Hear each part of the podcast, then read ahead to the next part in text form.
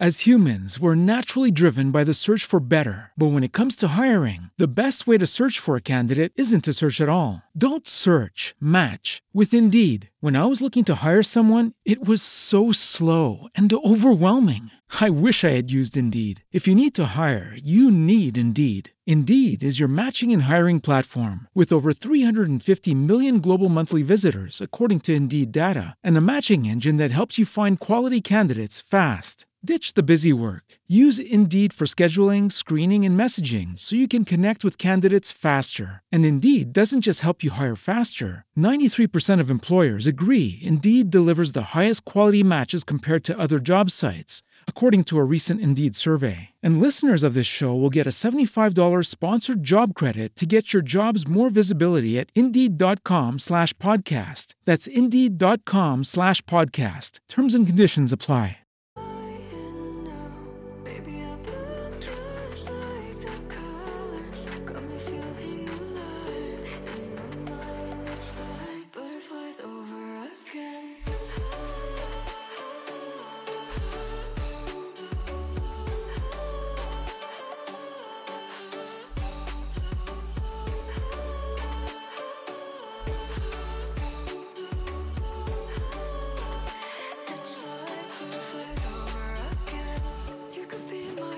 Bene, buonasera a tutti. Benvenuti ormai all'ottava serata del Festival delle Rinascite, l'ultima serata ufficiale, perché come già qualcuno magari di voi saprà c'è una piccola sorpresa mercoledì prossimo, ma che vi sveleremo molto bene nei dettagli alla fine di questa serata. Benvenuti all'ottava serata, l'ospite d'onore di questa sera è Saverio Tommasi. Come al solito, al mercoledì sera incominciamo con alcune, alcune figure nembresi che eh, fanno parte di alcune associazioni, di alcuni gruppi che ci racconteranno chi sono e cosa hanno fatto eh, in- appunto nel periodo del coronavirus. Inviterei allora a salire sul palco Cecilia della conferenza di San Vincenzo de Paolo, Lisetta del CIF, quindi del Centro Italiano Femminile e Daniela del progetto Usignolo.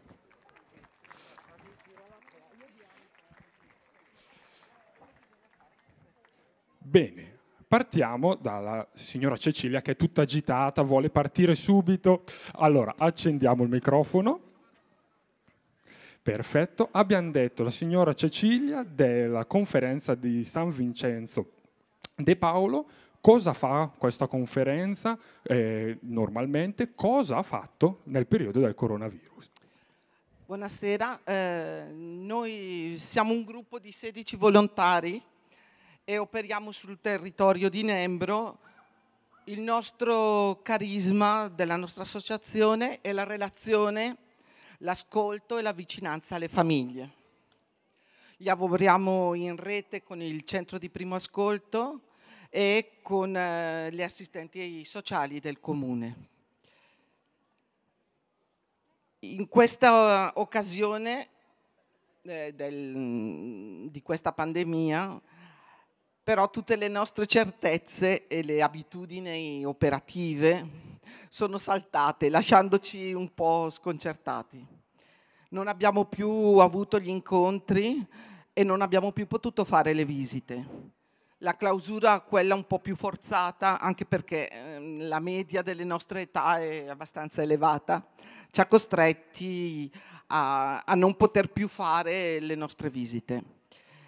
E questo un po' ha, mm, ha evidenziato le nostre fragilità, compreso il dolore che abbiamo mm, avuto per la perdita di alcune amiche e amici. Dunque è stato un periodo molto, molto difficile.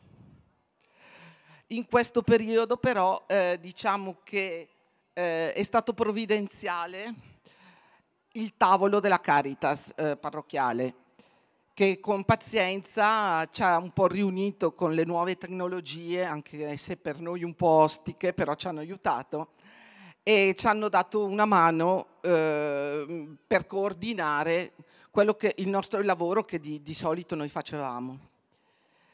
Quel poco che potevamo fare ehm, era telefonare, perché non potevamo uscire, dunque telefonavamo e dunque la vicinanza l'avevamo così con le nostre famiglie. Poi eh, abbiamo avuto la fortuna di avere le due volontarie del nostro magazzino Viveri che erano in forma e dunque si sono prodigate, però non potevamo fare le consegne.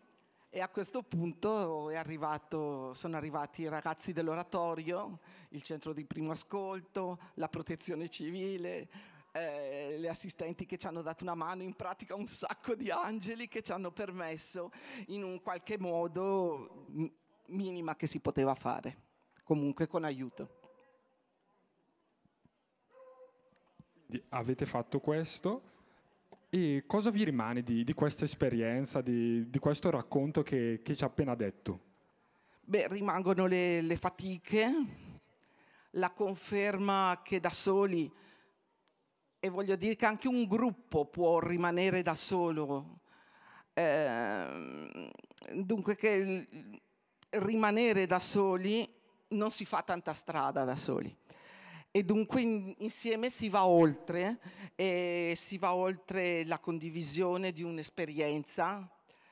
Penso che sia la cura e l'attenzione di tutti e dunque a ognuno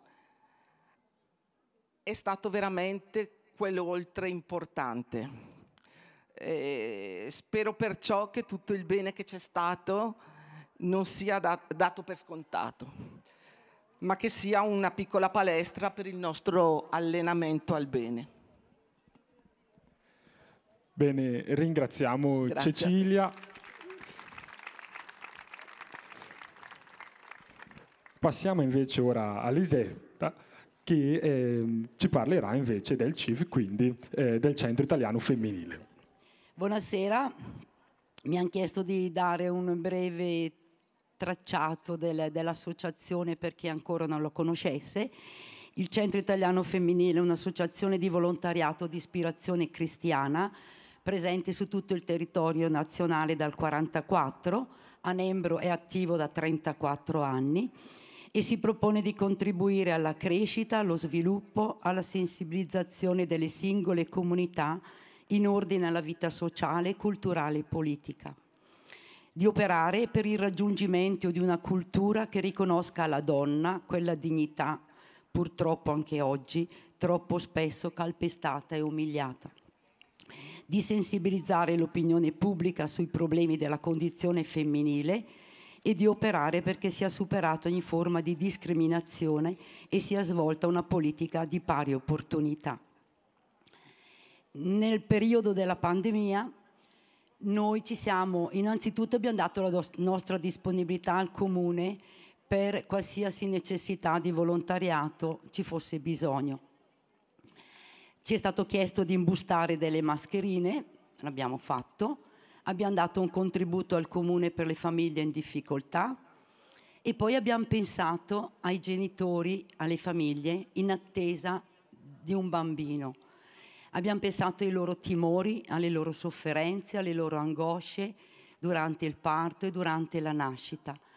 E da questa partecipazione abbiamo deciso di eh, donare un pacco regalo ai bimbi nati, che sono stati 14 nel primo trimestre, 16 nel secondo trimestre e questa cosa continuerà fino alla fine del 2020 perché sono bambini proprio concepiti nel, nel, momento della pandemia e per cui saremo vicini alle famiglie in questo, in questo senso, con questo pacco regalo, con le cose di prima necessità, oggetti e indumenti per neonato.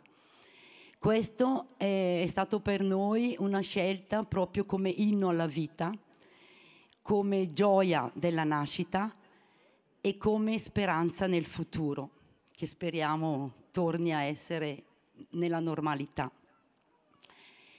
La, una delle attività del, del, Centro Italiano Femminile è la raccolta e distribuzione di indumenti che diamo a famiglie e a persone in difficoltà. Naturalmente, secondo le direttive Caritas, la raccolta non abbiamo potuto farla. Però secondo le ehm, indicazioni del centro eh, di primo ascolto dei servizi sociali, alle persone e alle famiglie in difficoltà su appuntamento. E con eh, i dovuti presidi sanitari dettati dalla legge per la pandemia, abbiamo dato eh, il necessario, gli abiti, gli indumenti di cui avevano bisogno. Tante sono le cose che non abbiamo potuto fare, mi viene in mente la festa della donna prevista per il 10 marzo, 8 marzo è già organizzata, che è rimasta nel cassetto, come la lezione sulle donne cristiane nella, nell'antica cristianità, nella, nell'antichità, eh, i volti femminili della lezione dell'Università degli Anziani che avevamo programmato, come il progetto Donna sulla violenza sulle donne, tutti i programmi che avevamo nel cassetto e che speriamo quanto prima di poter realizzare di poter tornare in una normalità che è quella che ci, ci sprona a fare per il bene della comunità. Quello che ci è costato è il fatto di non poterci ritrovare, non poter fare le nostre riunioni, non poter essere di aiuto, di vicinanza alle persone, però abbiamo fatto quello che abbiamo potuto e ci auguriamo di, di poter fare altrettanto presto. Bene, ringraziamo anche Lisetta per la, per la sua testimonianza. Per finire, finiamo con, con, Daniela, una volontaria del progetto Signolo. Come vi siete mossi voi? Abbiamo parlato di scuola anche in, tante altre occasioni, soprattutto in queste serate. Voi che avete sempre seguito i bambini dell'oratorio, chi veniva a fare i compiti, a studiare, come vi siete mossi in, in questi periodi? Buonasera. Allora, il progetto Usignolo è un progetto che è nato in oratorio vari anni fa per, come dopo scuola, sia per aiutare i bambini nelle ripetizioni, ma sia anche come momento di incontro e aggregazione. Infatti era organizzato con momento di compiti, ma anche successivamente di gioco. Ovviamente si è dovuto interrompere e eh, già dalle prime settimane però ci si è resi conto che i bambini che andavano a scuola e che seguivano questo progetto avevano bisogno di un supporto. Eh, un supporto soprattutto per le famiglie un pochino più in difficoltà, un po' più fragili, che anche nel piccolo o facevano fatica a seguire i bambini nei compiti oppure non riuscivano neanche ad avere accesso ai materiali che le insegnanti mandavano, come stampare le schede o appunto avere a disposizione un computer per poterle guardare. È per questo che l'oratorio, in collaborazione con il comune e con il supporto delle maestre della scuola, ha, si è reinventato. Quindi è riuscito a creare una rete di supporto per queste famiglie con due modalità. Una è stata quella di dare le fotocopie, quindi farsi mandare dalle maestre i materiali di settimana in settimana, stamparli e consegnarli alle famiglie che avevano fatto richiesta. La seconda modalità, che è quella cui ho partecipato io, è quella appunto delle ripetizioni a distanza. Quindi eh, delle videochiamate, una o due videochiamate con un bimbo la settimana per aiutarlo a fare i compiti e aiutare soprattutto sia loro e le famiglie a, a, cioè, a poter appunto fare questi compiti anche con altre persone che non erano sempre la mamma o qualcuno presente in casa. Eh, la cosa veramente bella che, pensando un po' alla mia esperienza con la bimba che ho seguito, è stata che l'obiettivo primario di questo progetto, quando si poteva fare di persona, che era anche quello della relazione, è rinato anche in questa modalità. Quello che all'inizio si pensava essere solo un gli facciamo fare i compiti perché serve quello, si è trasformato nel corso dei mesi in un appuntamento fisso che il bambino aveva con una persona fuori di casa, quindi anche la possibilità di potersi raccontare, di poter parlare con altra gente. E, eh, e la, una cosa veramente che mi ha commosso alla fine di tutto questo era stato quando per la bimba che seguivo non era più tanto il mi aiuta a fare matematica perché è difficile, ma il ok facciamo i compiti però poi chiacchieriamo. Quindi l'entrare nella casa, nella nel suo piccolo momento di compiti, sia come aiuto, ma soprattutto come aiuto per la persona che sta affrontando questo momento difficile. Bene, ringraziamo anche, anche, Daniela, ringraziamo Cecilia, ringraziamo Lisetta, ringraziamo Daniela, rappresentanti di, di questi gruppi, di, di, questi, di, questi, enti che eh, insieme anche a, a, tutte le altre persone che abbiamo avuto modo eh, di, incontrare nel, negli scorsi mercoledì hanno dato una mano, hanno cercato di fare del loro meglio, del loro possibile in, in un periodo brutto come, come era quello del coronavirus. Quindi li ringraziamo ancora una volta.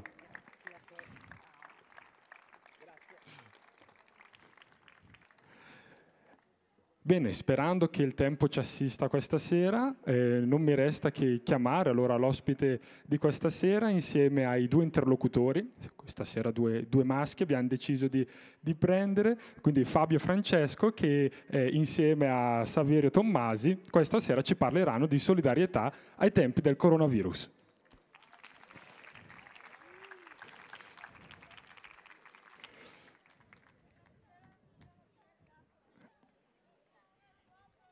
Prego, prego.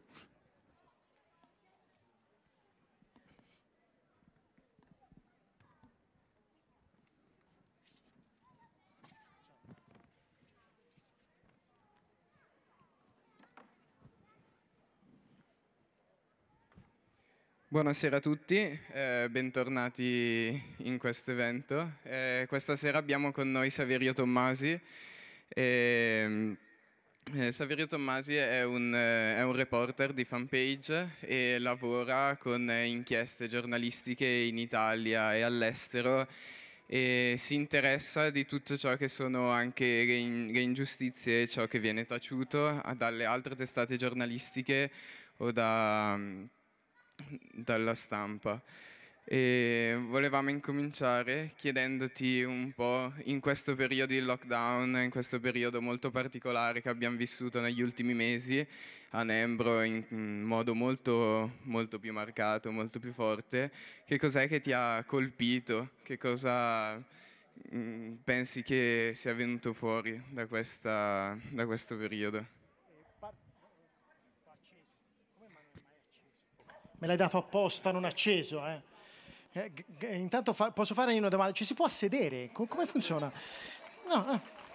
no, poi magari mi alzo, ma sai, già sti ragazzacci mi hanno fatto bruciare col vassoio delle patatine, ce n'avevo uno di fronte che lei faceva come, come, si fanno a prendere queste patatine? Ma tutto in qui c'è un cucchiaio. E io ho fatto, ma dai, col coltello e, e, e ho preso quello, come diceva, le tiri giù e, e, bruciava. Sì, ho detto, ma l'hai fatto apposta? E ha detto di no, ma non ci ho creduto. Io credo lo abbia fatto apposta.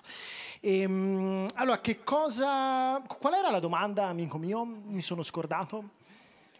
Mm, la domanda, noi volevamo chiederti che mm. cosa ti aveva attirato da questa, in, questo momento, così essendo tu attirato nel senso di colpito. della realtà, sì, okay. che cosa ti ha colpito? Mm. Dunque, ehm, è un periodo che io ho trascorso lavorando, eh, di mestiere e di passione, sono giornalista, eh, prevalentemente muovendomi con una telecamerina eh, piccolina manuale, io la chiamo la 1500 più IVA perché è il prezzo che l'ho pagata.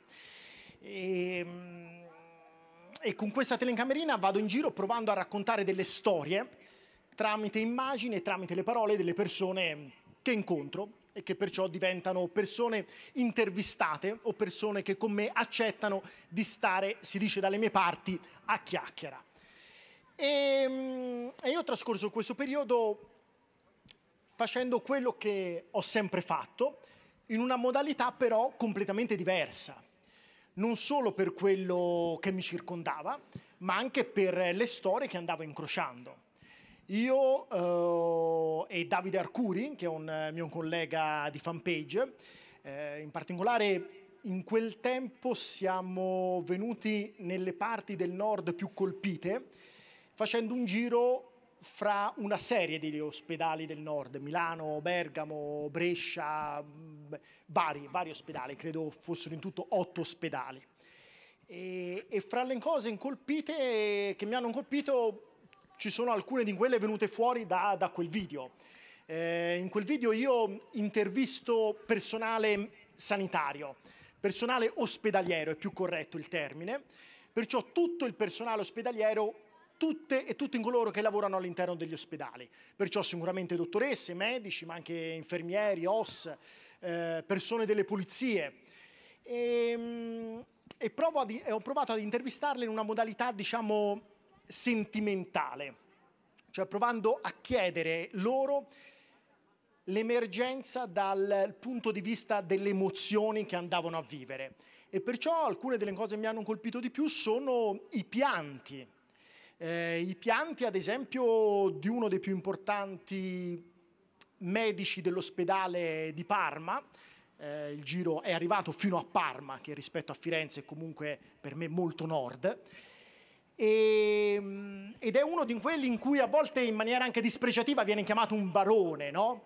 eh, responsabile di due piani dell'ospedale di Parma, eh, professore.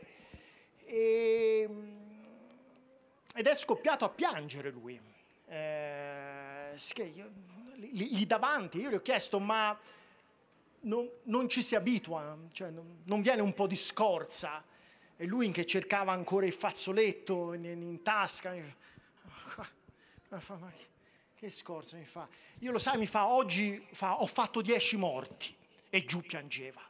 E allora questo ha ribaltato anche l'idea della, de, de, della lacrima, insomma, che in questo caso è, è per me anche ricerca di un racconto ed è l'idea che se le cose appassionano, di cuore e di cervello si può rimanere attaccati a quel che si fa anche se si fa da 40 anni, come era più o meno il suo, il suo caso.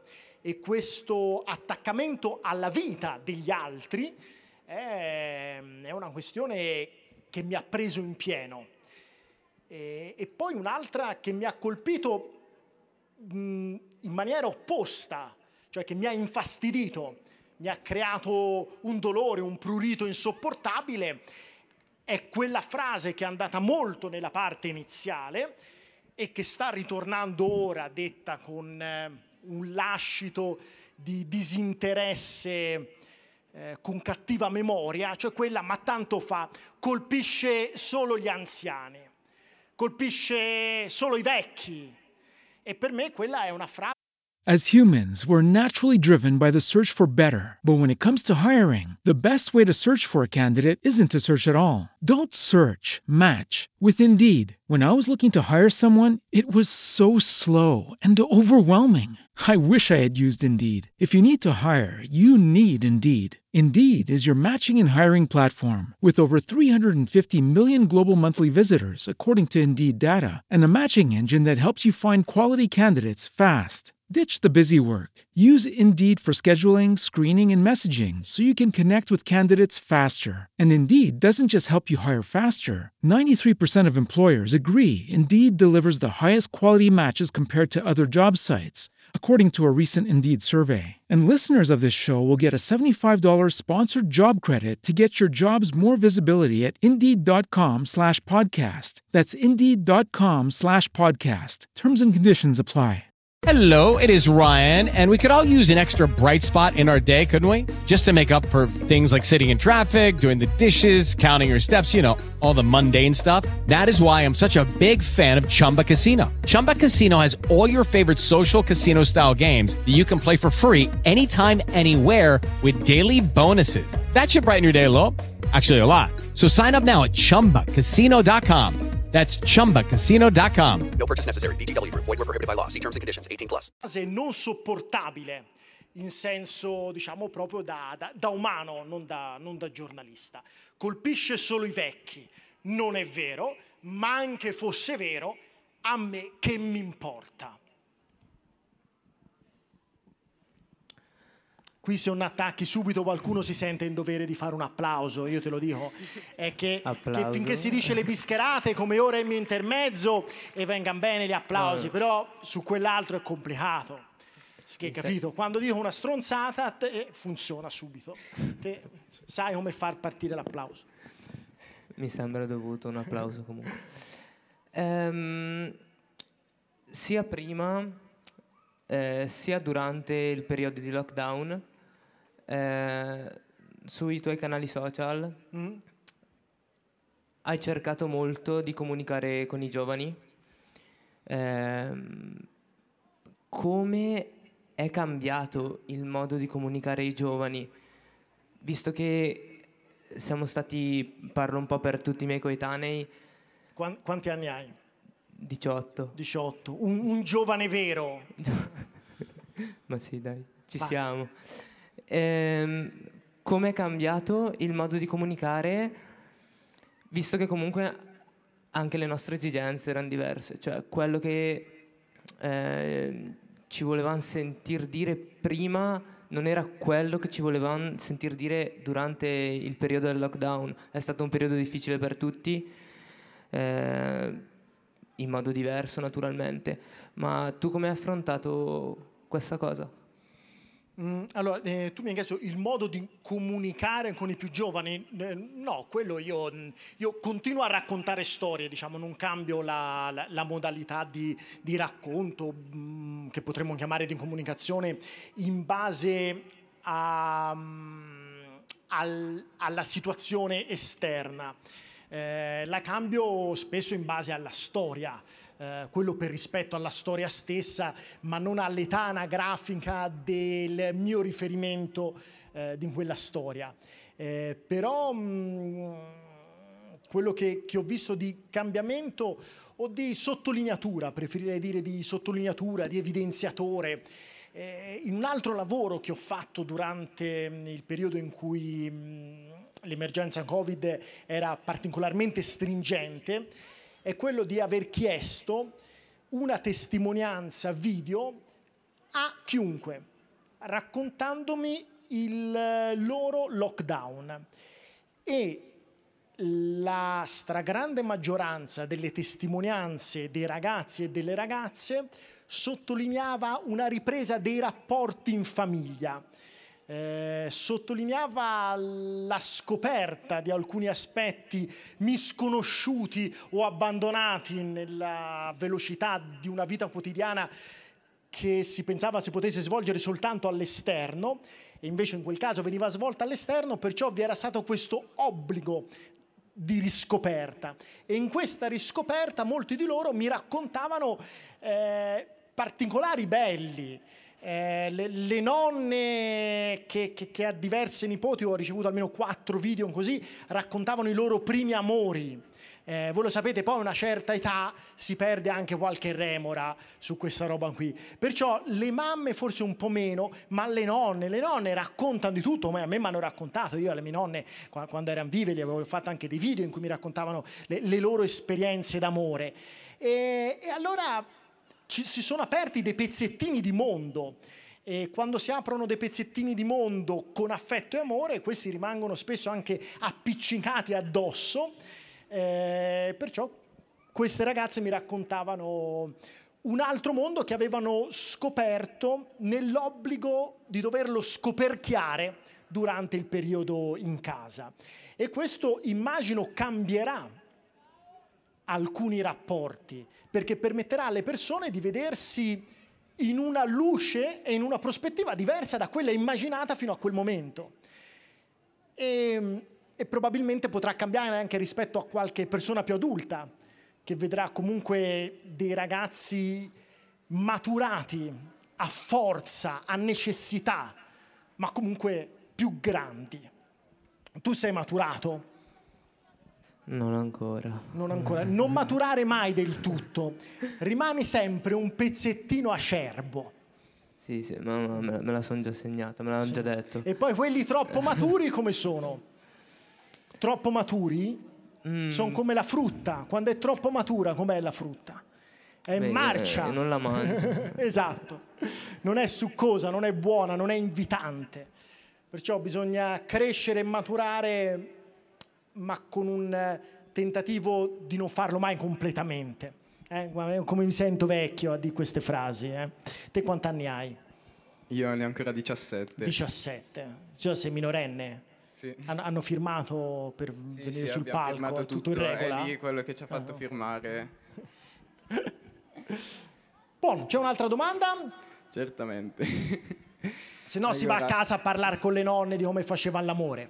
Esatto, dopo avremo tempo. Ma dato che qua sul palco, come hai detto, siamo, siamo due giovani, continuiamo ancora a parlare. Tre giovani, noi. scusa. Tre giovani. Eh, un po' di rispetto. Giusto, non sono tanto bravo in matematica. Ehm, mm, Allora, durante tutti i tuoi video, alcuni dei tuoi video, si emerge tanto una tua attenzione verso i giovani e l'hai detto anche adesso quando, quando parlavi di questi video che ti facevi inviare durante il periodo del lockdown. E sempre durante questo periodo hai fatto un video in cui ci spronavi a non restare fermi, ad agitarci, a, a, um, cercare di sfruttare questo periodo che è, una- è stata una forzatura ma che ha portato anche delle belle cose, come, come prima hai detto. E, e anche tu come scrittore, un po' nel tuo libro Sogniamo più forte della paura, eh, si vede il, ehm, la tua attenzione verso questo mondo di noi giovani che adesso si è ritrovato un po' a dover vivere eh, senza, senza sapere quello che succederà dopo, dopo questo periodo così difficile. E quello che ti volevamo chiedere è com'è che noi possiamo sognare più forte della paura adesso, in questo periodo che non c'è certezza di come ne usciremo e che cosa potremo fare. Ehm, qu- questo è un domandone molto complicato, cioè com'è possibile indirizzare un sogno più forte della paura. Ehm, no, te, te la sei scritta, altrimenti avrei pensato che, che tu avessi provato a vendicarti eh, rispetto a quel che ti dicevo prima. Ehm, allora, co- come fare io non lo so, non ho una ricetta, non ho una o due frasi ad effetto funzionali per una carica e una scarica emotiva. Eh, ho una serie di idee che provo a girare però sempre anche verso me stesso. Non è una questione puramente anagrafica, perciò non è che io mi rivolgo ai più giovani sottraendomi a, non tanto ai giovani, ma sottraendomi dalla testa ricettiva.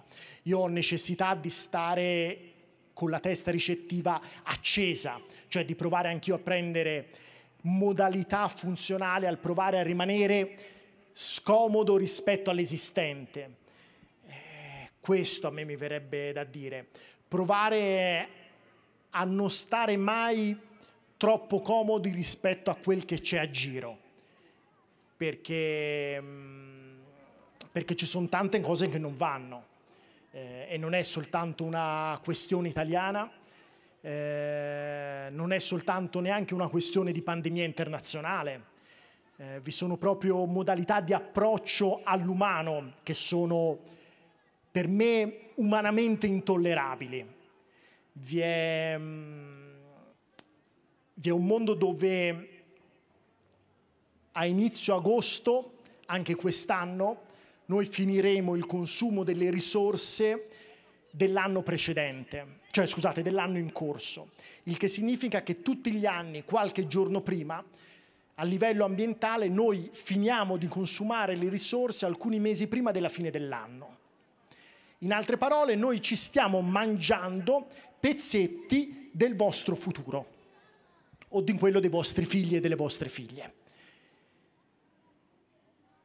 Noi assistiamo in un mondo dove vi è un numero significativo, che non voglio chiamare maggioranza, più per una questione di scaramanzia umana, ma che temo in alcuni casi lo sia, dove vi è un festeggiamento o una soddisfazione quando viene ascoltata la, a un telegiornale, ho letto in un giornale la notizia di un barcone che non arriva, di un carico di umanità che viene respinto.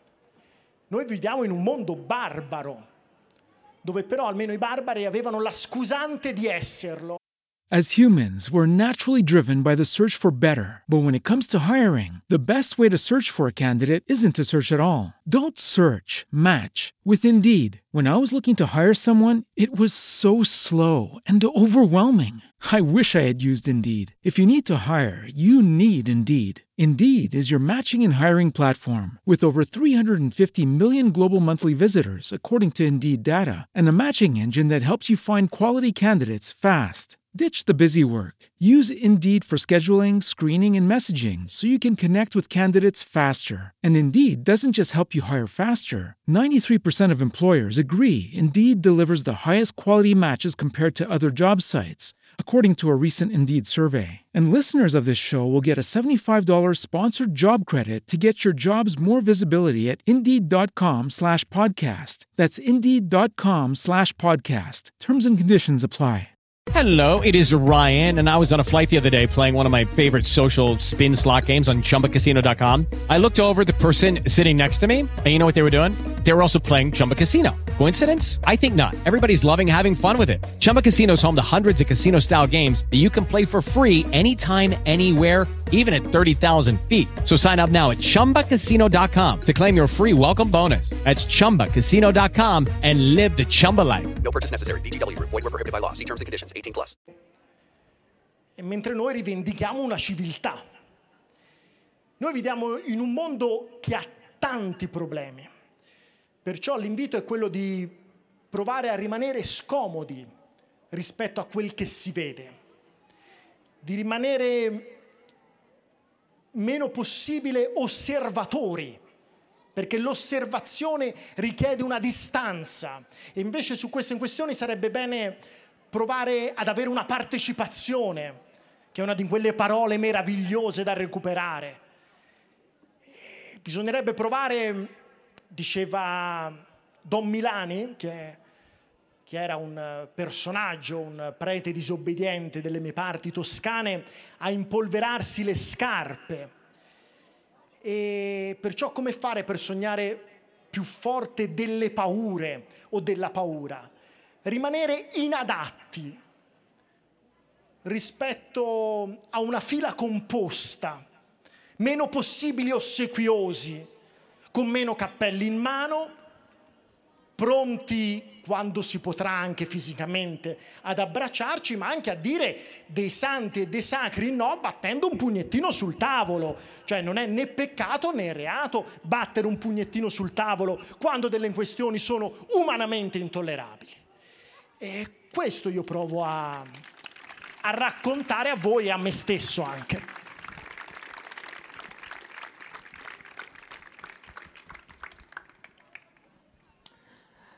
Ehm, insomma, questo periodo, eh, l'abbiamo già detto, ha, ha lasciato delle cose positive, m- molto di meno rispetto a quelle negative.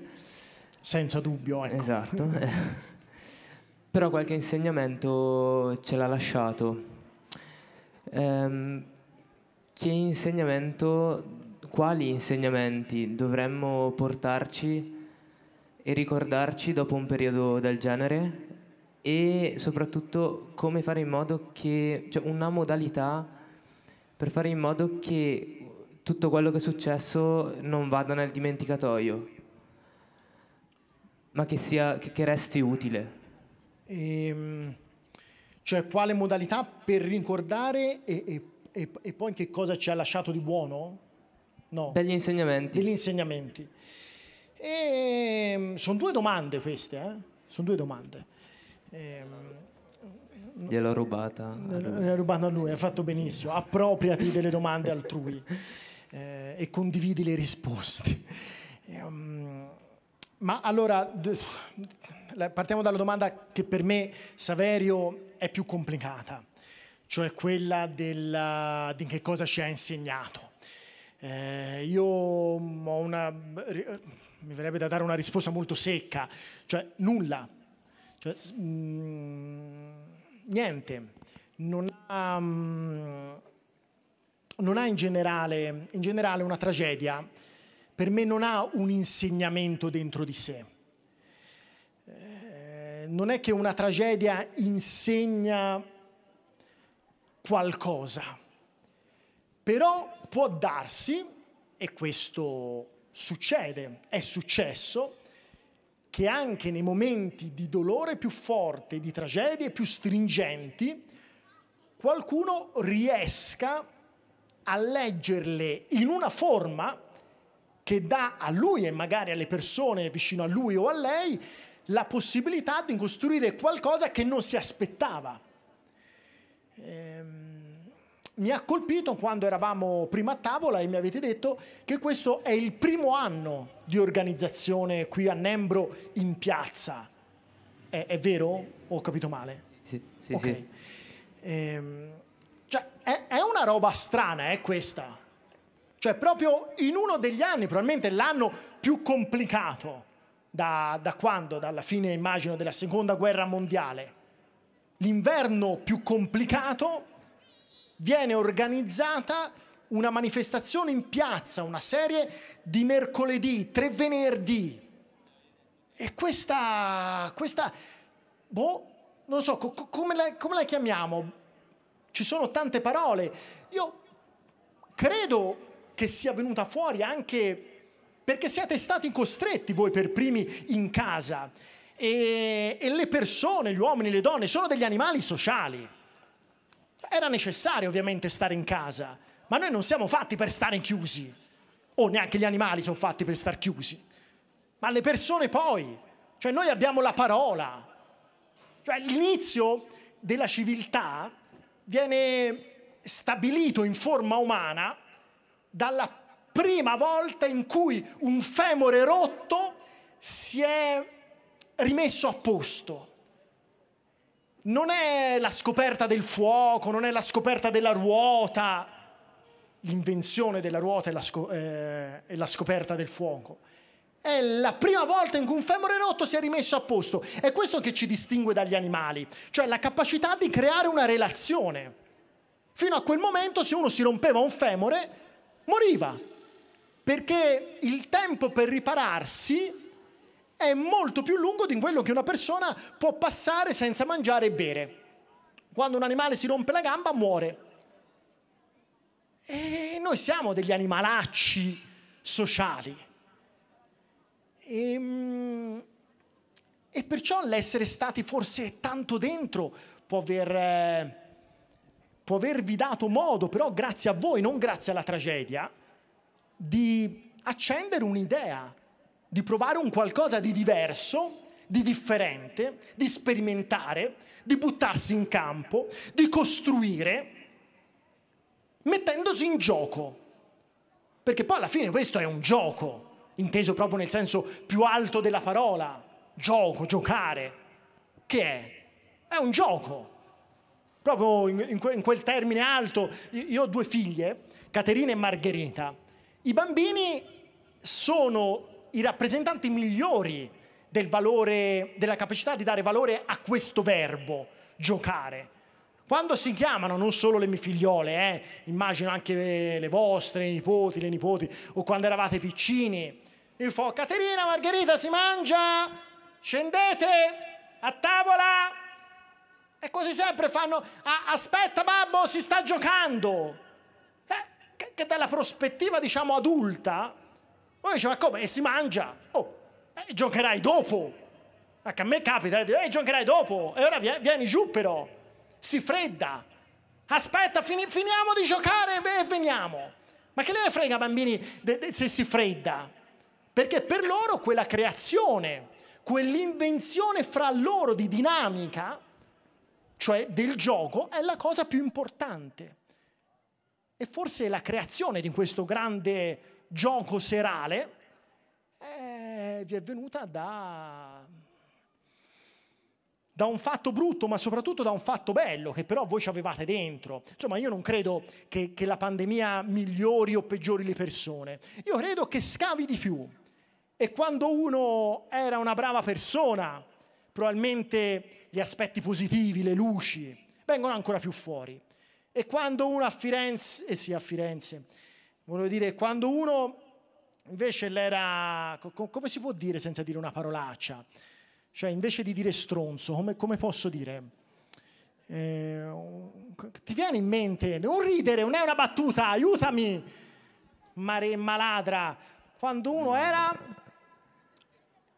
un bischero, ma bischero è molto affettuoso. Noi- a parte a Firenze nessuno dice bischero, come nessuno dice Coca-Cola o la annuccia corta corta.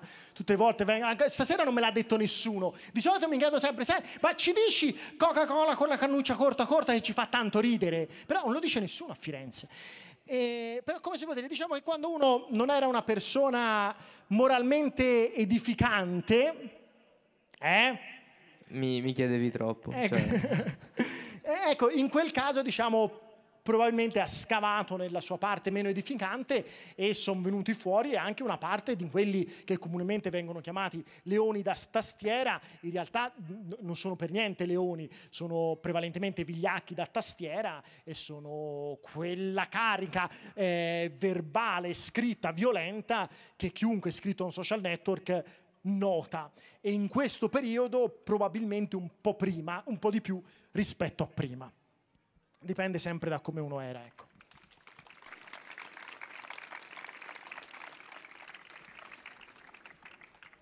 Ah, Ho saltato una domanda perché erano No, due. no, no, no. Ah. Poi si, Ah. chiede, si chiede anche al pubblico dopo se c'è. Certo, eh. certo, Perché certo. lo dovevate ricordare voi, ma non l'avete ricordato, eh? Ma no, ma lo sanno. Sono sanno, qua da tante settimane. Se- senza muoversi. Ah, no. È terribile. eh. Abbiamo portato qua le sedie con il pubblico già seduto. No, ehm, collegandomi a, a, a questa Fa solo cosa lui che- le domande. Ti stai facendo derubare. Vai, vai. No, no, ci siamo messi d'accordo, non, è, È tutto non c'è- preparato. non c'è nessun furto. No, collegandomi a, a questa cosa che, che hai detto su che so- è emerso molto, molta vigliaccheria, mo- molto odio.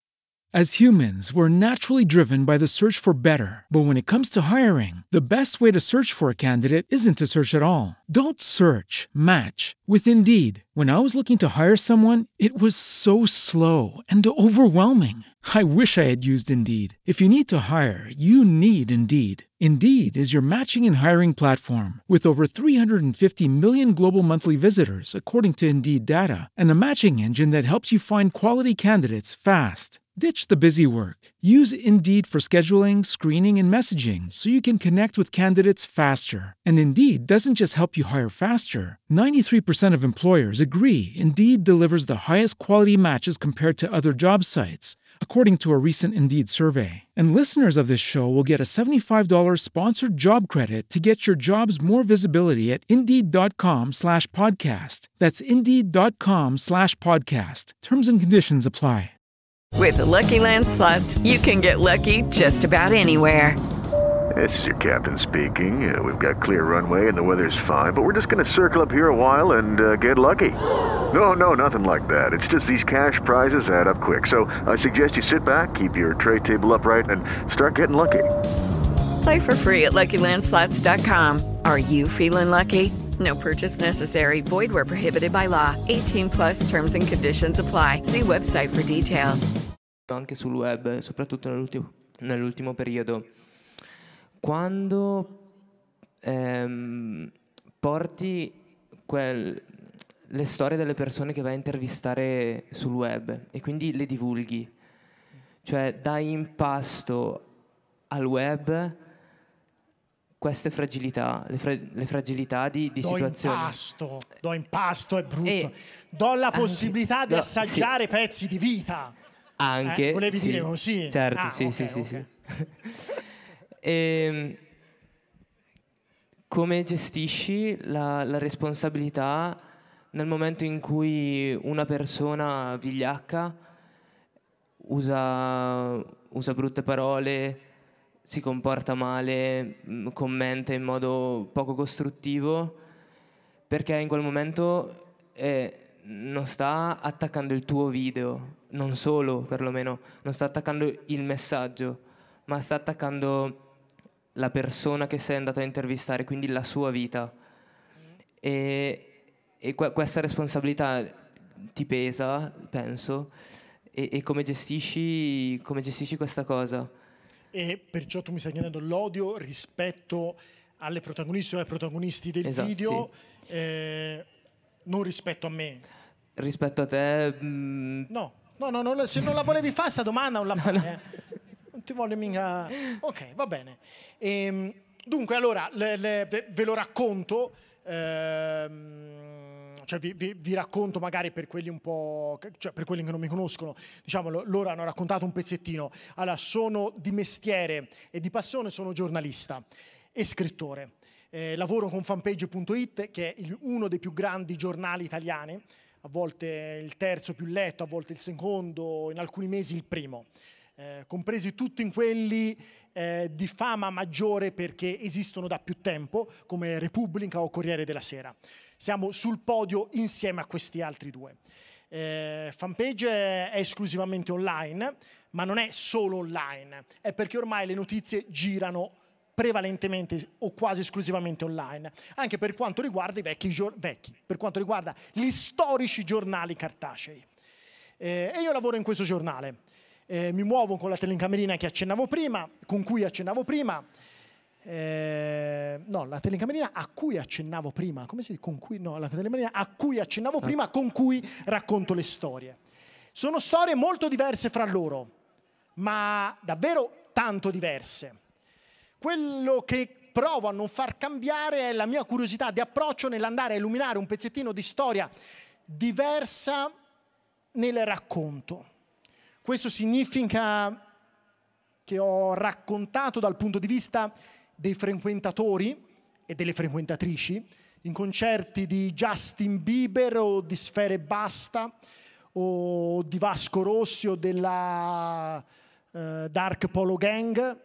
Eh, vuol dire che però sono stato a raccontare il genocidio di Srebrenica, sono stato ad Auschwitz eh, due volte, eh, sono stato a Chernobyl, ehm, in Tunisia alle Paralimpiadi di Londra. Non conta per me la storia in sé, ma conta la possibilità di raccontarne un pezzettino non raccontato. Perciò quando vado ad Auschwitz ci vado insieme ad Andrea e a Tatiana, due signore sopravvissute al, al campo di concentramento quando erano bambine di 6 e 4 anni, che raccontano delle storie che fino a quel momento non avevano raccontato. Ad esempio, anche loro, tutte le volte che sentono l'odor di bruciato in un barbecue, e non possono non ritornare con la mente a quando erano segregate nel campo. Oppure mh, a Chernobyl entrando nei boschi ancora infettati. E, mh, e questa è la, diciamo, modalità che tento di avere nei, nei racconti, nella modalità delle- di, di raccontare una storia. Ehm, mi rifà la domanda perché ho fatto un cappello troppo lungo. No, volevo dire una cosa, ma vediamo se ora mi viene in mente mentre tu, tu chiacchieri. ehm, volevo fartene un'altra. No, no, prima, che voglio la stessa, eh, ma da- mi da- apri la domanda? No, no, no, la stessa voglio. Che io sto ripensando ora su quella. Ehm, come gestisci la... Ok, perfetto, perfetto, perfetto. Visto? Mi mancava il pezzettino. Nel raccontare queste storie, vado anche a raccontare sempre delle fragilità, che non sono delle debolezze, ma sono delle fragilità. Ma vi faccio degli esempi e ve li faccio volutamente, volutamente con storie completamente diverse fra loro. Accennavo ad Andrea e a Tatiana, racconto la fragilità di una persona grande, come può essere oggi, ancora viva, una persona sopravvissuta al campo di sterminio di Auschwitz, e che mi racconta che per tanti anni, con lei già grande, eh, ha avuto paura delle persone con il camice bianco, dei dottori. E una volta che andò dal medico per un problema di emorroidi, lei racconta, si era chiusa in bagno e non riusciva a venire via dal bagno. Non è che pensasse di essere ancora a 150 metri dal, dottor- dal non dottor Mengel. Lo sapeva, però quella paura le era entrata dentro. E allora lei raccontava questa sua fragilità, che poi è un racconto di un impatto e anche di, di una meraviglia che contiene una serie di insegnamenti infiniti. Lei che si rifugia nel bagno perché aveva l'emorroide, aveva paura di sul camice bianco. Loro avevano visto il proprio cuginetto andare via, eh? Andre e Tatiana, e poi non l'hanno più rivisto lì al campo. Vennero a chiamarli, è una storia triste, ma credo sia necessario conoscerle le storie. E questo ci differenzia, si diceva prima, dagli animali, no? Andre e Tatiana erano al campo e, e la responsabile del, di quel luogo, di, di quel pezzettino di luogo dove loro erano segregate, le aveva prese diciamo in simpatia, non so come dire perché era, era, una nazista. Aveva preso loro due in simpatia e disse loro, verrà ora un signore a chiedere chi vuol vedere la mamma. E voi state zitte, gli disse, non dite nulla, state ferme. E loro lo dessero anche al cuginetto. Il cuginetto però era piccino, era come loro, e quando questo arrivò e disse chi vuol vedere la mamma? E loro stettero zitte e invece il cuginetto fece un passo avanti e fu l'ultima volta in cui lo videro. E raccontare queste storie, mettere in campo questi pezzi di fragilità, non è essere deboli, è essere fortissimi. E cambio completamente racconto, questo anche nei concerti. Cioè a me non interessano i gusti musicali, Mi, proprio non, non è una roba che suscita la mia curiosità.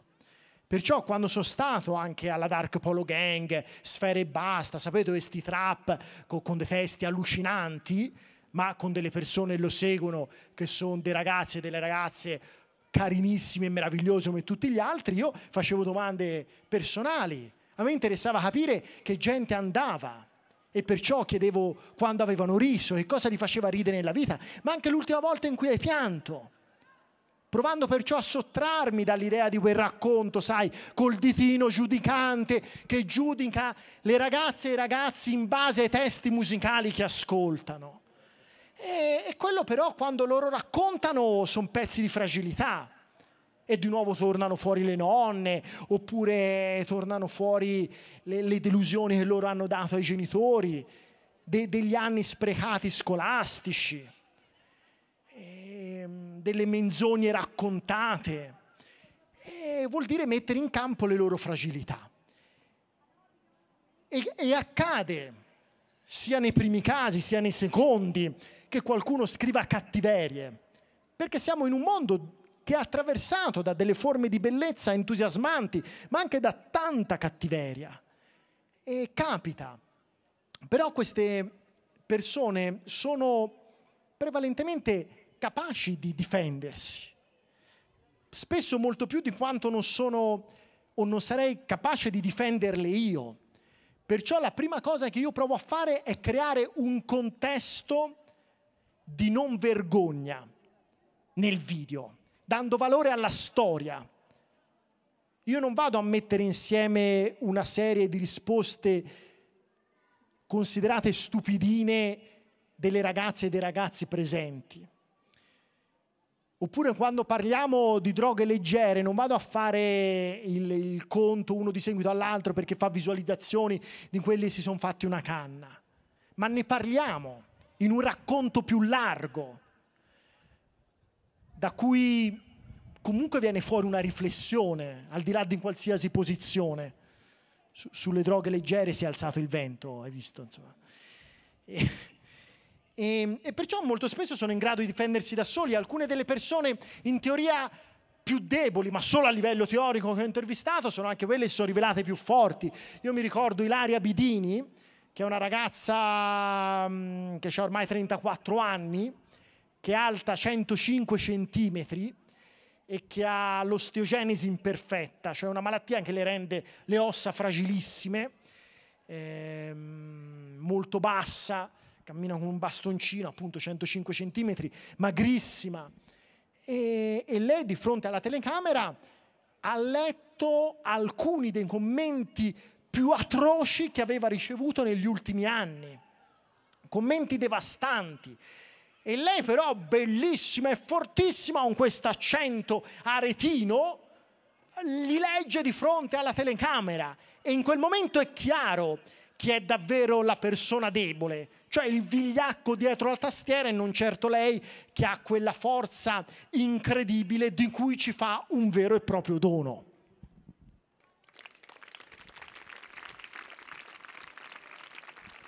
Hai visto? Mi è tornata, eh, tornata, era tornata a mente poi la risposta. Meno male non ti ha cambiato domanda, ecco, volevo dire. Eh, che fatica a intervistare, eh? Du palle, eh? Ma te che c'eri finora, come va? Eh? C'è una Bene, zanzara tigre, ma quante zanzare tigre ci avete a Nembro? Abbiamo anche quelle purtroppo. Ehm, pr- mi tocca fare una domanda anche a me. Lavora almeno un pochino, ecco. Esatto, Anche se dopo- sei minorenne, però insomma, non mi abituati. pagano dopo. Ehm, collegandomi un po' alla- a, come, a come hai risposto a questa domanda, mettendo al centro le storie che, che raccogli durante tutti i tuoi video, te metti in primo piano le, le persone che ci sono in questi video e quello che vogliono trasmettere. Eh, abbiamo assistito in questo periodo di lockdown a un giornalismo invece fatto di dati e di statistiche eh, su, eh, sull'andamento dell'epidemia, eh, su come andavano i, i tratta- le trattative a livello europeo, la, la politica a livello italiano. E sono state un po' taciute quelle che sono magari le problematiche sociali all'interno delle comunità e non si è, non si è data molta attenzione a questo. Ad esempio in Bergamo, eh, in stazione, è aumentata di molto eh, quanti- eh, la quantità delle persone che non hanno più una casa, che sono costretti a stare, a stare per strada o eh, l'aumento del, ehm, delle, ehm, liti all'interno delle famiglie e del- di tutto ciò che poi degenera. E, ehm, la, la nostra domanda è il Le- giornalismo. scusami, le liti all'interno delle famiglie? le, liti all'interno delle famiglie e la, violenza all'interno di esse. Ah, ok, ok. E, mm, la, la nostra domanda era il giornalismo di adesso, eh, eh, come mai eh, è arrivato a mm, non dare più attenzione a questo, non, è- non fa più notizia e come mai tu hai deciso di, mm, di invece andare a raccogliere storie, ascoltare le persone? Ehm, cioè, tu, tu mi stai chiedendo di parlare male dei, miei- dei miei colleghi? No, Cioè, assolutamente. perché, per, no, perché per me è una roba divertentissima questa. Eh, beh, Eh, mol- molto rischiosa, molto rischiosa. No, allora, ehm, le storie, devo dire, allora, un- un- cioè, io la- lavoro a fanpage perché mi piace lavorare a fanpage, se no farei un altro mestiere. Eh, lavoro lì perché, perché ci credo e noi alcune di queste storie le abbiamo raccontate. Eh, anzi, in realtà quelle che tu hai nominato tutte le abbiamo raccontate. Ehm, non, non io in prima persona, ma ad esempio mh, Sasha Biazzo sulla questione della povertà alla stazione hanno passato settimane a girare nei dintorni anche più lontani della stazione di Milano, raccontando le vecchie povertà, cioè le povertà già precedenti e quelle nuove di persone che si erano ritrovate lì per la prima volta. Ehm, perciò noi queste storie le abbiamo anche raccontate eh, e, e le abbiamo girate. Abbiamo raccontato anche noi la questione anche dei numeri. Ehm, capisco che la riduzione a, a numero di un fenomeno sia spaventosa. Qualsiasi questione che ha all'interno la parola riduzione quando si parla di sofferenza umana è chiaramente, per fortuna, ai nostri occhi un insulto. Però conoscere anche i numeri ha un valore, in questo caso forse più ampio che in, altre- in altri casi, perché serve ad avere una percezione che poi uno può provare ad ampliare, ad approfondire. Certo, se rimane al numero rimane a poco, Però se quei numeri servono come base di partenza per allargare quel che uno sa, beh, allora anche quei numeri hanno un valore. E in generale, la- la- poi perché? Perché, mh, però perché si raccontano magari poco le storie della povertà? Perché, perché sono fastidiose, perché, perché molti cercano di combattere i poveri e non la povertà, perché, perché il povero ti fa fare brutte figure alla cena di gala. La persona povera non hai voglia di presentarla quando conosci qualcuno.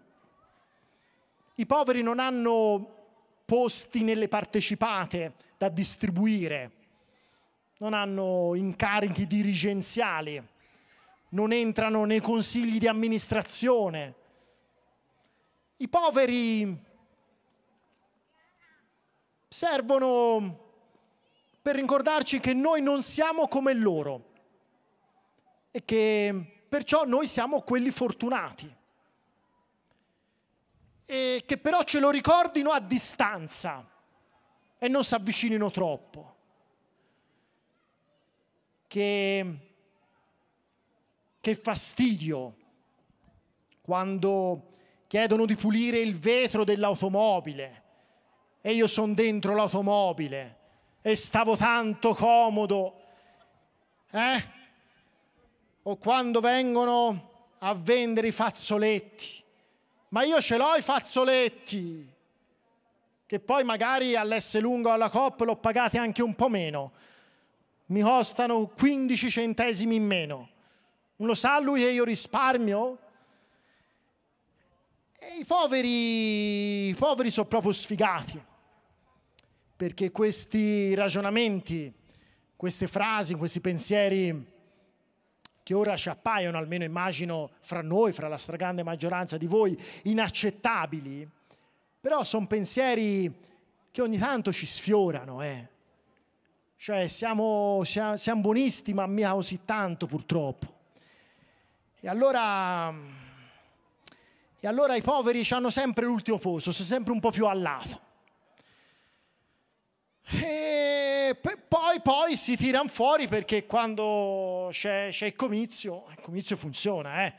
Dire, sa, povertà. Ora in realtà funziona anche meno nei comizi, diciamoci la verità. Sono so proprio l'ultimo gradino, l'ultimo anello. E perciò c'è anche un disinteresse spesso nel racconto, ma anche nel volerli vedere eh, questi video. Cioè anche da fruitori e fruitrici, io li vedo i dati dei video. E certi video sui rider, noi abbiamo lavorato molto, Carmine Benincasa, eh, uno dei miei straordinari colleghi a fanpage, ha raccontato la questione dei rider. È un video bellissimo. Come è andato? In quanti l'hanno visto? Centinaia di migliaia di persone. Ma per com'è quel video, per, il bacino di utenza di lettrici e di lettori medi di fanpage, so, centinaia di migliaia di persone fra tutti i canali, non è poi così tanto. Perché poi c'è un po' di disinteresse da tutte le parti, non è mica solo colpa di quelli che stanno in alto, è anche colpa di noi si sta un po' a metà. E, e la questione poi che, che dice de, de, della violenza, immagino una, una violenza prevalentemente degli uomini verso le donne, insomma, amplificata dal fatto di star chiusi in casa. Eh, I numeri in questo ci hanno raccontato. E in quello, in quello, ecco, quando dicevo prima che il periodo ha scavato e chi era un po' più predisposto all'umano lo è stato ancora di più e chi era da quell'altra parte lo è stato un po' meno, ecco, in quel caso ha scavato in quel marcio che già c'era e sono aumentati i casi di aggressione, sono aumentati i casi di femminicidi, sono diminuite le denunce, perché stando a casa potete capire che era complicato alzare il telefono, perché si sarebbe sentito. E, e su questo mi viene in mente un altro racconto che riguarda non un video, ma riguarda una mostra meravigliosa nel suo pugno drammatico, With the Lucky Land slots, you can get lucky just about anywhere. This is your captain speaking. Uh, we've got clear runway and the weather's fine, but we're just going to circle up here a while and uh, get lucky. No, no, nothing like that. It's just these cash prizes add up quick. So I suggest you sit back, keep your tray table upright, and start getting lucky. Play for free at LuckyLandSlots.com. Are you feeling lucky? No purchase necessary. Void where prohibited by law. 18 plus terms and conditions apply. See website for details. Okay, round two. Name something that's not boring. A laundry? Ooh, a book club. Computer solitaire, huh? Ah, sorry, we were looking for Chumba Casino. That's right. ChumbaCasino.com has over 100 casino style games. Join today and play for free for your chance to redeem some serious prizes. ChumbaCasino.com. No purchase necessary. Void where prohibited by law. 18 plus terms and conditions apply. See website for details. rispetto alla violenza sulle donne. E in questa mostra che ha girato pezzi grandi di mondo sono esposti pezzi di abbigliamento, di come erano vestite le donne durante le aggressioni subite.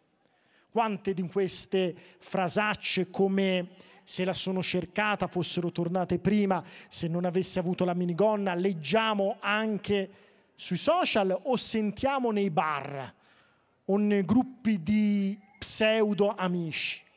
Ecco, in questa mostra vediamo esposte minigonne, perché sono state aggredite quando avevano la minigonna, i tacchi a spillo, vediamo delle ciabatte, perché sono state aggredite in casa, vediamo delle canottiere, vediamo degli short, vediamo delle gonne lunghe, vediamo dei pantaloni, vediamo delle tute da operaie, vediamo dei tutù da bambini, vediamo delle parrucche, vediamo delle scarpe antinfortunistica, perché le aggressioni avvengono indipendentemente dall'abbigliamento e dal luogo, anche se uno dei luoghi in cui maggiormente avvengono le aggressioni, più del 90%, è la casa, cioè la famiglia. E, e questo secondo me fa bene ricordarcelo.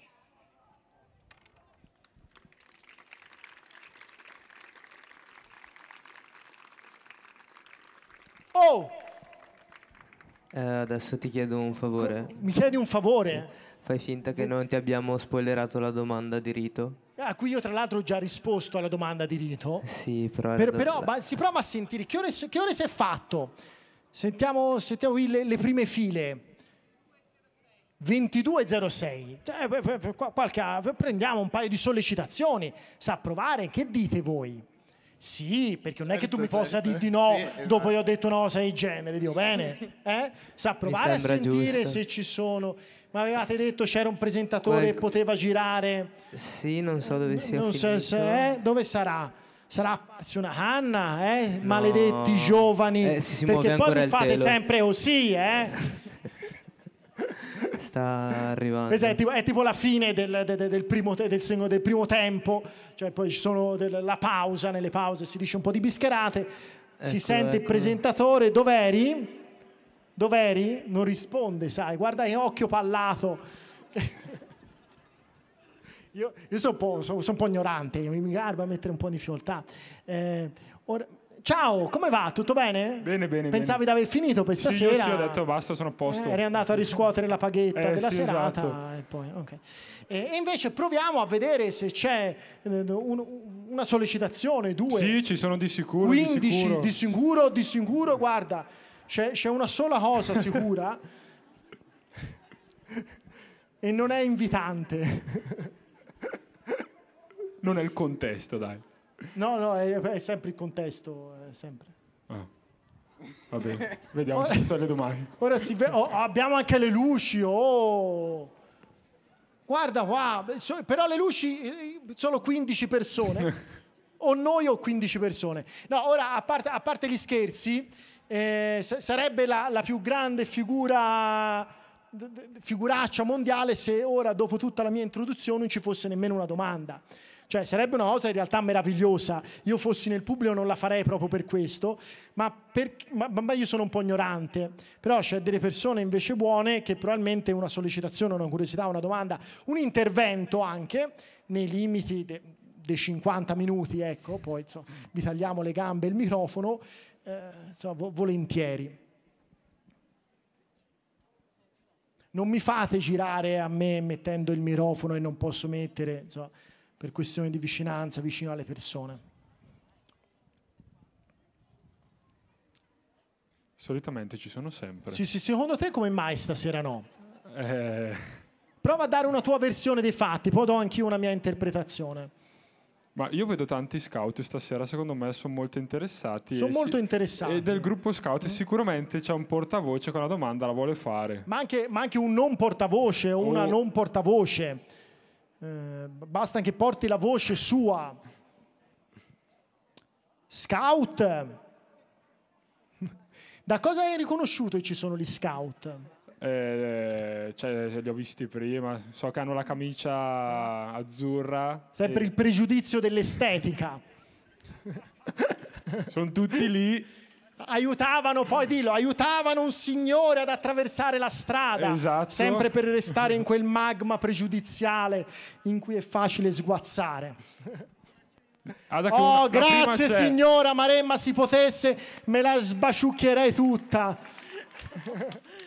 No, volevo che ci dessi una tua visione del problema, cioè del problema, del, ehm, della- del problema della cultura in questo periodo e purtroppo non solo. Io lavoro in teatro, cioè sono stata una delle quelle veramente colpite, ma mi colpisce il fatto appunto che sia il mondo della cultura e della scuola siano così, eh, come dire, messi nell'angolo, no? Allora, tu giustamente prima parlavi della povertà che è messa nell'angolo perché fa paura. E mi, mi- mi- mi dici qualcosa rispetto a questo, rispetto perché fa paura la cultura? Eh, è una bella domanda, è questa, eh? Brava signora. Ehm, perché, perché ha frutti lontani. Ehm, E, mediamente si mira ad avere un ritorno immediato, vicino, eh, laterale, che si possa toccare. Mentre i frutti della cultura, come i frutti, dell'istruzione, della scuola, abbisognano, cioè hanno la necessità di un respiro nel tempo lungo.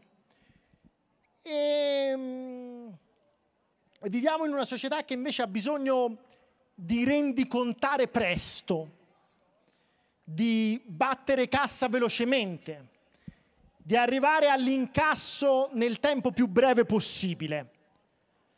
E questo l'istruzione e la cultura non lo permettono.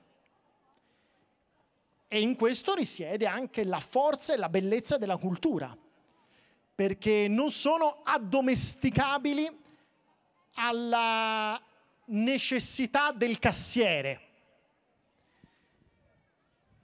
E, e hanno una parola libera. Mica è completamente un caso che per l'appunto la domanda, che sarebbe davvero una domanda, sarebbe potuta venire, ora scherzo, da chiunque, però per l'appunto è arrivata da una persona abituata a seminare questioni e domande attraverso testi, non so se scrittura, recitazione, E perché questo fanno le persone che operano con la cultura. Eh, C'era una bellissima frase che diceva la, la cultura, il teatro sono tutte delle scuse per arrivare alla rivoluzione, Eh, che, che per me è meraviglioso, perché si intende la rivoluzione non come un atto di insurrezione violenta, ma come una modalità di ribaltamento rispetto all'odierno non umano. E, e che è sta roba? Oh, eh, che, che vogliono questi? E fa- poi e pure i soldi volete? E che poi eh, c'è bisogno di finanziare pure i soldi volete? Cioè già vi permettiamo eh, di, di parlare, di scrivere, pure i soldi. Eh, che, che gente strana. O, o quelli, o quelli che vanno ad ascoltare altri che parlano. Co- come voi, quelli che organizzano, ancora più pericolosi. E infatti, ma lo- lo dico con questa modalità, diciamo, fiorentinaccia, ma è una questione assolutamente seria. Tutte le volte si instaura una dittatura di qualsiasi tipo e genere in qualsiasi paese de- del mondo. Le prime a essere colpite sono la cultura, sono l'istruzione, sono le organizzazioni pubbliche, sono i dibattiti, sono gli incontri. E perché perciò sempre per ultime? Perché rischiano di disequilibrare il manovratore, rischiano di creare un sentiero troppo visibile, una strada troppo più bella da percorrere insieme.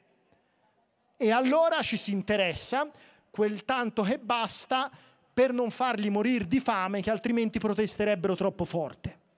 Però si tenga lì. Eh? Poteva andare peggio, eh?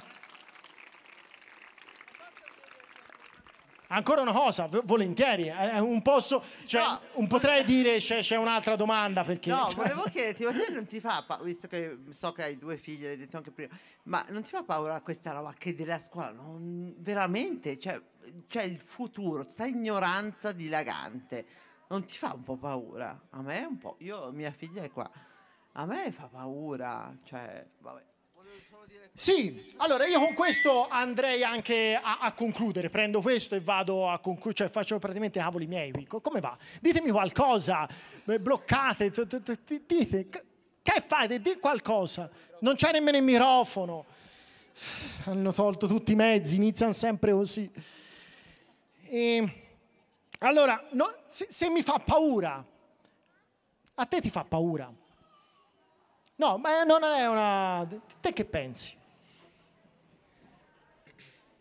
Ma è una domanda un po', cioè un po' difficile da fare a un ragazzo che sta studiando adesso. in Tu che cosa stai periodo. studiando? Io studio elettronica a Gazzaniga. E, mm, Ma tu ad esempio hai pensato alla possibilità di non trovare lavoro, di dover emigrare, di fare l'università o la costruzione più lunga della tua vita, augurandoti una vita lunghissima, in un altro paese? O, o magari di lavorare in qui ma non essere in grado di avere, non dico i soldi per mangiare, ma ad esempio per la libertà di viaggiare e di andare anche a visitare altri paesi.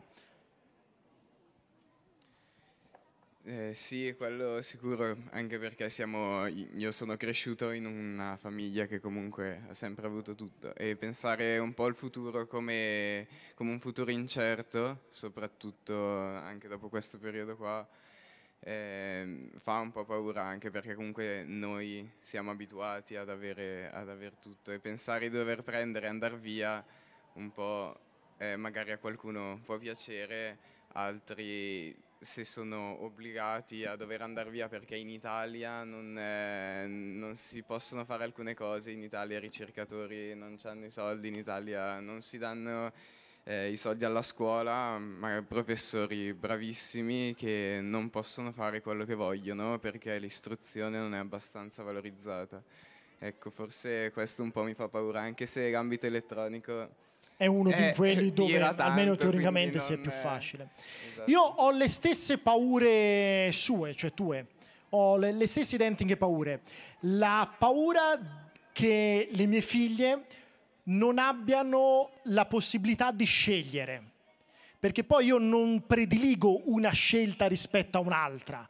Quello che temo è la mancanza della possibilità della scelta, perché alla fine noi ci possiamo dire libere e liberi perché siamo capaci di scegliere.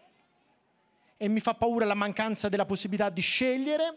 E poi la valorizzazione spasmodica di situazioni e parole che io invece ho in antipatia e che sono in antitesi con l'idea dell'istruzione pubblica. Ad esempio la questione della- del dovete essere performativi. Mamma mia quanto è brutta questa parola. Devo essere performativo. Ma, che- che- ma perché? Ma perché?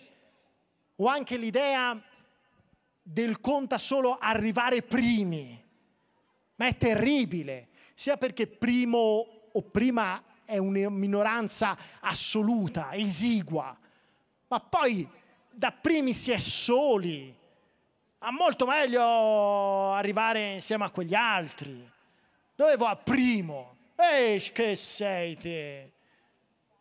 Cioè, ne- ne- nemmeno Gesù Cristo, eppure era chiaramente, insomma, di- di- per chi ci crede ovviamente, insomma, diverso dagli altri, faceva addirittura miracoli. E però cercò di costruirsi una comunità. E che, che si deve cercare a noi di arrivare primo? Ma fa freddo lassù in cima, eh? E questo, con questa modalità ecco, de- de- di mangiare di vivere pezzi di futuro a me mi fa, mi fa un po' di paura. Però paura è anche una di quelle parole che provo sempre a tenere nell'unico posto secondo me, do- dove secondo me dovrebbe stare, e cioè sotto i piedi. Perché, perché la paura è normale, eh, se uno non avesse paura sarebbe un grullo, però bisogna sempre cercare di non farsi mangiare dalla paura.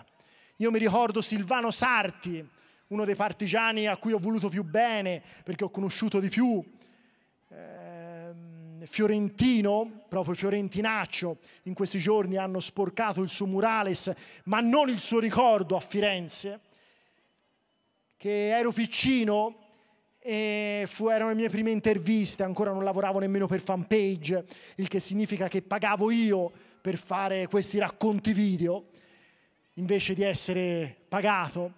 E lì si chiese insieme a un altro amico e a due amiche, lì si chiese Silvano, no, anzi noi si chiamava per nome di battaglia, cioè Pillo. Pillo, eh, lui ci aveva appena raccontato come sparavano dall'ex i cecchini, dall'ex tabaccheria in piazza Puccini, come sparavano alle donne che andavano a prendere l'acqua alla fonte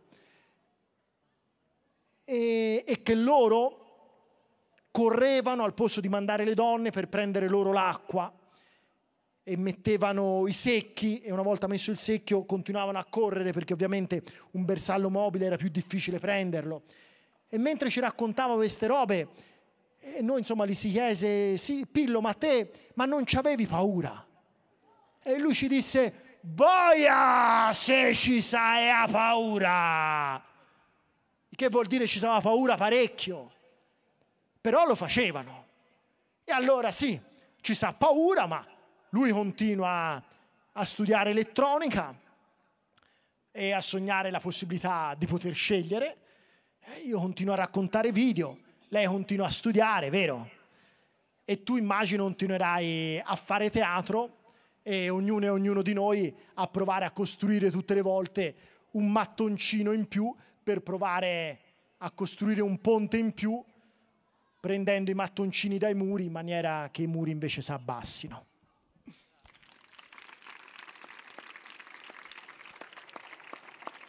Grazie per le domande, l'organizzazione e la pazienza anche nel sopportarmi. eh? Grazie a te Grazie. essere venuto qua con noi. Ringraziamo, sono stato prima a mangiare, sono un sacco di ragazze e di ragazzi della parrocchia con il, il Don che li- nemm- nemmeno li coordina, li, li sopporta, ecco, li, gli dà pezzetti di libertà. Eh, grazie anche al comune ovviamente di Nembro e spero di continuare a intrecciarsi, insomma, sempre di più. Grazie. Grazie davvero di cuore e d'affetto. Bene. Anche per tutte le domande che mi avete fatto, grazie! Ringraziamo il nostro ospite. Questa sera si conclude ufficialmente eh, le serate da programma di questo festival, iniziate esattamente un mese fa. Abbiamo una sorpresa per voi che eh, appunto abbiamo distribuito all'ingresso in quanto mercoledì prossimo ci sarà la chiusura, eh, un- una chiusura particolare di, di questa prima edizione del festival in cui avremo come ospiti eh, appunto eh, Michela Moioli e Martina Caironi, due, due ragazze che penso conosciate tutte per, per i loro successi negli sport. A seguire poi eh, avremo il concerto ad opera del- di un gruppo musicale che è la piccola orchestra Carasciò e eh, durante tutta la serata appunto verrà eh, per, per chi volesse servito paestrinù, non so se sai cos'è. Eh, sì, seguo da sempre, da prima che nascesse, Ah, però ok. ricordiamolo per chi non lo sa. Sarebbe pane cotichino? Sì, che, che- che- che seguo, io sento odor di pane Ah, e ok. cotechino e mi avvicino.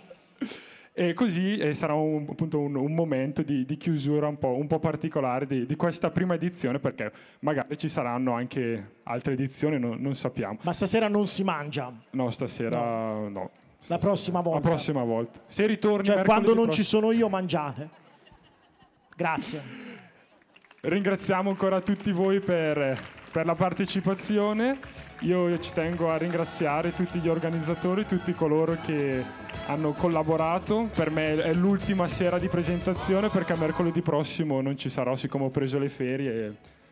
Purtroppo Quanto ci dispiace. devo andarci per forza, purtroppo. Guarda, solidarietà massima. Ringrazio quindi anche chi, chi ci supporta, chi, chi- chi fa in modo di, eh, di supportarci anche economicamente con il nostro banchetto che ricordo è in fondo e tutti coloro che, hanno, eh, che ci hanno aiutati sia dal punto di vista economico ma anche tutti i ragazzi e tutti gli adulti che ci hanno supportato in questa eh, creazione, in questo ehm, Festival delle Rinascite. Vi lascio con la solita frase, saremo migliori? Grazie a tutti e buona serata. Grazie, buonanotte. Holly came from Miami, FLA. Hitchhiked away across USA. Plucked her eyebrows on the way, shaved her legs, and then he was.